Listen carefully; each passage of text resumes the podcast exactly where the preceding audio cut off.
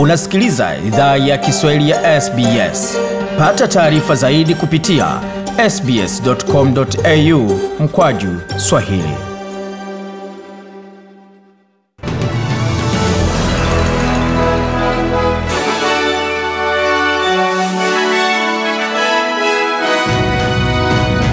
Waisikiza idhaa ya Kiswahili ya SBS ukiwa na migode migerano, na hii hapa ni taarifa kamili ya habari.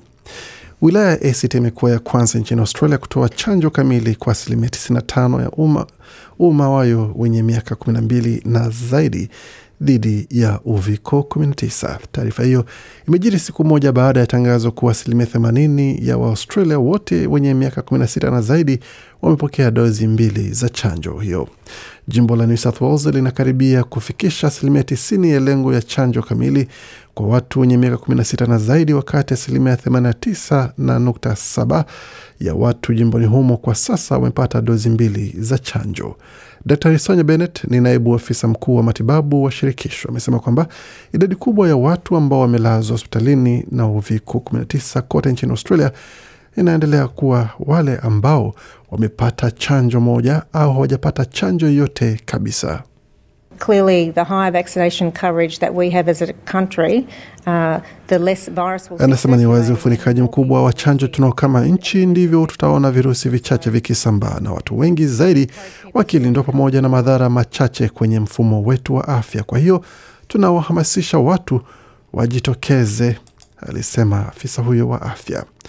Na wakaaji wa mji wa Catherine wameondoka kidogo katika makatazo ya uviko-19 kuanzia mida ya saa tisa mchana kwa saa masaa ya kati ya Australia hii leo na kujiunga na mji wa Darwin katika vizuizi ambako watu waliochanjwa tu wanaweza jumuika ndani ya jamii. Miji ya Catherine na Darwin itaendelea kusalia katika hali ya vizuizi hadi usiku wa manane wa Jumatatu tarehe 8 Novemba. Hali hiyo inajiri baada ya mamlaka wa jimbo ama wilaya ya kaskazini kufichua kuwa kulikuwa na sehemu ya mtu mwanamke mwenye umri wa miaka 21 aliyepatwa na virusi vya COVID-19 ama uviko 19 jana Jumamosi tarehe 6 Novemba, na alikuwa amedanganya kwenye cheti chake cha kuvuka mpaka huo. Afisa mkuu ama waziri mkuu wa jimbo hilo Michael Gana alisema kwamba mwanamke huyo aliwasili mjini Darwin kutoka Queensland tarehe 29 Oktoba na alikuwa ameishi katika muda wa siku nne jimboni Victoria mwezi uliopita, na kwa sasa inajulikana kwamba inawezekana kwamba ndiko walizopata uviko 19. Because of this individual, we are now expanding our investigation in Greater Darwin and there are now additional exposure sites. So while it's great that we know where this outbreak came from and everything's looking good for Greater Anasema kwa sababu ya mtu huyu tunapanua uchunguzi wetu katika maeneo ya Greater Darwin, na bila shaka tutaongeza na sehemu zingine za maambukizi vilevile, na tutaendelea kujua ni kwa nini imekuwa hivi na mlipuko huo umejiri kivipi na umekuwaje. Na kwa, kwa kila kitu ambacho tunatazama ni kwamba katika maeneo ya Greater Darwin basi yatakuwa ni sehemu ambako tutaweza kuangalia na yatafunikwa chini ya vizuizi vya muda wa ziada wa masaa ishirini na nne kuturuhusu kuweza kufanya ufuatiliaji wa watu pamoja na vipimo ambavyo tunahitaji kufanya. Maeneo ya Greater Darwin kwa sasa yako chini ya vizuizi kwa muda wa ma, kwa hadi muda wa usiku wa manane wa kesho usiku, alisema Bwana Michael Gana. Katika taarifa zingine, tuelekee jimboni Victoria ambako mfuko wa dola milioni 44 umetolewa kuweza kufufua ama kuweza kupiga jeki maeneo ya kati ya mji wa Melbourne pamoja na wafanyakazi na watalii wanaotembelea maeneo hayo baada ya kufungwa kwa mara ya sita ama vizuizi vya mara ya sita katika mji huo. Hali hiyo pamoja na uwekezaji huo utatoa miradi tofauti katika sehemu za kati za mji na kuweza kuzirejesha katika hali ya maisha, na itajumuisha dola milioni tano ambayo itatolewa katikati ya wiki katika sehemu ya watu ambao wataweza kupata vyakula pamoja na kujiburudisha katika maeneo hayo kwenye mfumo huo wa kuweza kupata marupurupu kadhaa kuanzia tarehe 15 Novemba. Watu ambao wanaenda kuchangia chakula cha jioni wataweza kudai asilimia thelathini ya bili yao ambayo itakuwa ni takriban dola mia hamsini kati ya Jumatatu hadi Alhamisi kila wiki. Kiongozi wa jimbo hilo Dana Andrews anasema kwamba hali hiyo na uwekezaji huo utaweza kuwaleta watu pamoja na watalii, wakazi wenyeji na pamoja na watalii kuwarejesha katika mji huo wa Melbourne. This is one of the great cities of the world. It's certainly the most vibrant, the most dynamic. Anasema huu ni mmoja wa mji mkubwa na mzuri zaidi duniani.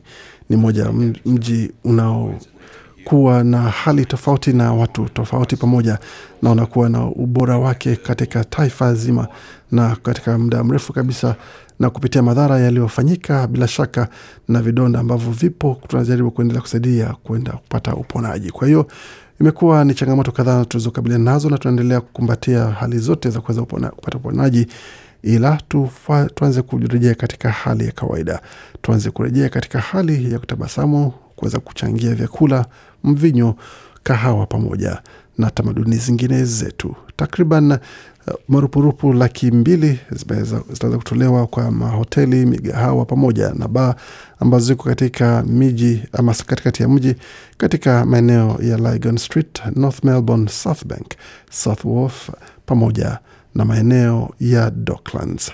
Tukiendelea na taarifa zingine ambazo tumeandalia kwa sasa, tuelekee moja kwa moja hadi katika jimbo la ECOWAS ambako mabalozi wa nchi za jumuiya ya kiuchumi ya mataifa ya Afrika Magharibi almaarufu ECOWAS wamekutana na waziri wa mambo ya nje wa Guini mjini Conakry kabla ya kufanyika kongamano la jumuiya hiyo litakalofanyika hii leo Jumapili kujadili hali ya usalama nchini Guine na Mali. Jumuiya hiyo imesitisha wanachama wa Guine na kutaka viongozi wa mapinduzi kuachilia uhuru Rais Alpha Conde. Viongozi wa mapinduzi wa kijeshi wametakiwa pia kuandaa uchaguzi mkuu na kurejesha utawala wa kikatiba nchini Guine.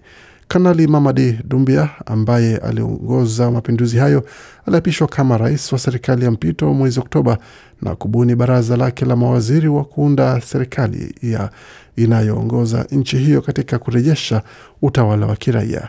Wanajeshi walipindua serikali ya rais Alpha Conde ambaye aligombea mhula wa tatu madarakani baada ya kubadilisha katiba ya nchi hiyo. Tukiendelea taarifa zingine ambazo zinaajiri kwa sasa ni pamoja na taarifa katika taifa la Cameroon ambako wafuasi wa kiongozi wa pili kwa kuwepo madarakani kwa muda mrefu zaidi barani Afrika, Rais Paul Biya wa Cameroon mwenye umri wa miaka 88 walisherekea kuwepo kwake katika uongozi kwa miaka 39 siku ya Jumamosi. Biya ambaye amekuwa rais wa Cameroon tangu mwaka 1982 ni nadra sana kuonekana kule hadharani. Wafuasi wa chama tawala cha Cameroon, Cameroon People's Democratic Movement CPDM, wamekuwa wakisherekea uongozi wa rais Paul Biya na kusema anaweza bado kutawala taifa hilo la Afrika ya kati kwa miaka mingine saba kuanzia mwaka elfu mbili na ishirini na tano. Bia alitangazwa mshindi katika uchaguzi wa mwaka elfu mbili kumi na nane akiwa amepata zaidi ya asilimia themanini ya kura.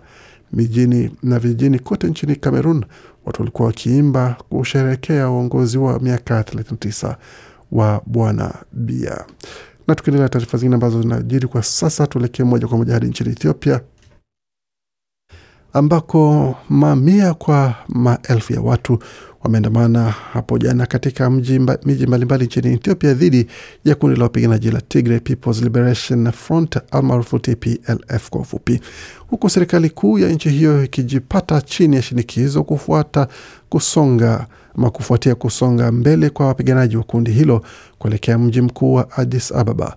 Waandamanaji hao walikusanyika kwa amani na kuapa kuliunga mkono jeshi la nchi hiyo dhidi ya kundi hilo la TPLF linalopigania uhuru zaidi katika eneo la Tigre lililoko kaskazini mwa nchi hiyo. Maandamano hayo yaliyopangwa na serikali pia yalielekezwa dhidi ya mataifa yanayotoa wito na wa kumalizika kwa ghasia. Baadhi ya mabango yalikuwa na ujumbe uliosomewa uliosomeka kuwa hatutaki uingiliaji wa mataifa ya kigeni. Serikali ya nchi hiyo ilitangaza hali ya dharura siku chache zilizopita na kutoa wito kuendelea kukabiliana na kundi hilo la TPLF, na muda usio mrefu, bila shaka unaweza ukasikia uchambuzi wa kina kuhusiana na suala hilo kutoka kwa wataalamu wa masuala ya kiusalama barani Afrika.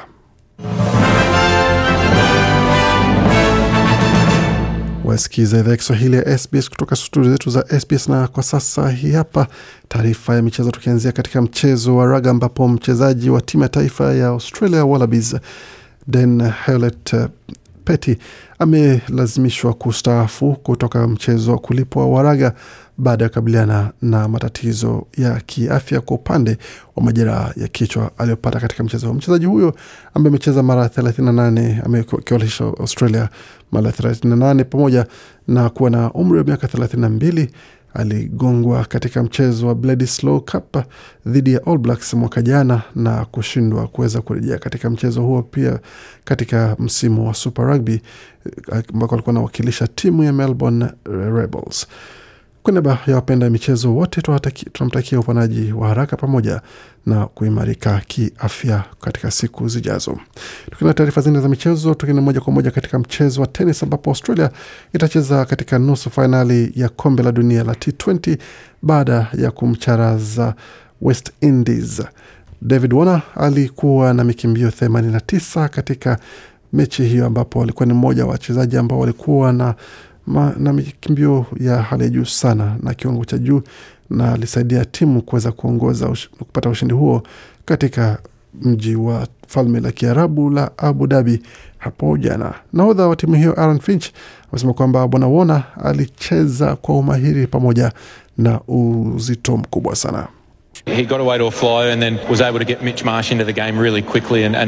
Anasema alianza vizuri na kuweza kumwingiza Mitch Marsh katika mchezo huu haraka sana na kuweza kumruhusu kwa muda mrefu kuweza kujionyesha na kuonyesha namna kwamba hana shaka kwamba yeye ni mmoja wa wachezaji bora kabisa katika siku za hivi karibuni, pamoja na kuelewesha watu kuweza kuelewa kwamba huyu ni mchezaji mzuri. Australia imeingia katika nafasi hiyo ambapo inasubiri timu nyingine itakayochuana nayo katika nusu fainali ya mchezo huo wa T20 ya kombe la dunia ambayo inafanyika kule Abu Dhabi katika falme za Kiarabu. Na katika taarifa zingine za michezo, Australia Duckworth amecharazwa katika mchezo wake wa tenis dhidi ya mchezaji hapo bwana Hubert Hurkacz katika seti tatu zikiwa ni sita mbili, sita saba na saba tano kwa sasa. Baada ya kucharazwa katika mchezo huu, ni kwamba Duckworth anaondoka na bwana Herbert akiendelea katika nusu fainali ya michezo hiyo ya King Cup. Na katika taarifa zingine ni kuhusiana na Billy Jean, kombe la Billy Jean Cup ambalo limekamilika kwa upande wa mchezaji wa Australia Ayla Tomljanovic ambaye aliweza kucharazwa na Storm Sanders, wote wale wakicharazwa na wapigizani wao wa Uswizi katika jiji la Prague ambako wote hao walichapwa. Na bwana Duckworth alipigwa katika dimba la Paris Masters katika michuano hiyo ya raga. Tukitazama kwa haraka taarifa zingine za michezo kwa upande wa soka la Uingereza ni pamoja na kichapo kilikuwa kinachotarajiwa cha Manchester United dhidi ya Man City cha magoli mawili kwa sufuri dhidi ya wenyeji. Wapiga kelele kama wanavyojulikana, na Newcastle wameendelea kujiimarisha katika ligi hiyo ya Uingereza baada ya kutoka sare ya moja moja dhidi ya Brighton, wakati Norwich wakapata ushindi wa goli mbili kwa moja dhidi ya Brentford. Hata hivyo, ushindi huo haukutosha kuweza kulinda kazi ya mwalimu wao bwana Freke ambaye alipigwa ama alifutwa kazi muda mfupi baada ya matokeo hayo ya ushindi huo. Na Chelsea nao walipoteza fursa ya kuweza kuongeza nafasi yao katika ligi kuu na kilele cha ligi kuu ya Uingereza baada ya kutoka sare ya goli moja kwa moja, wakati Crystal Palace ya Patrick Vieira akaendelea na michezo yake mizuri na umari wao kuweza kuonyesha ushindi dhidi ya Wolves magoli mawili kwa sufuri. Muda usio mrefu itakuwa ni zamu ya Everton kuingia dimbani dhidi ya Tottenham, Leeds United wakichapa dhidi ya Leicester City, Arsenal wakiwaalika Watford nyumbani. Emirates, wakati West Ham na Liverpool kukichapa muda usio mrefu vilevile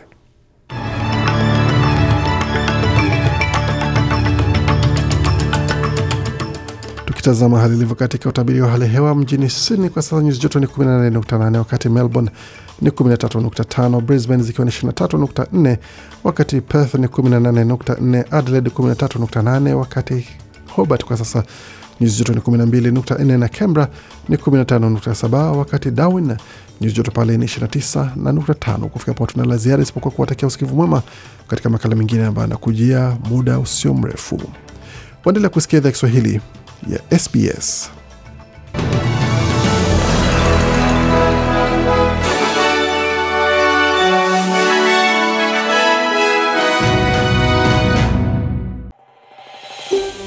Je, unataka kusikiliza taarifa zingine kama hizi? Sikiliza zilizorekodiwa kwenye Apple, Google, Spotify au popote pale unapozipata.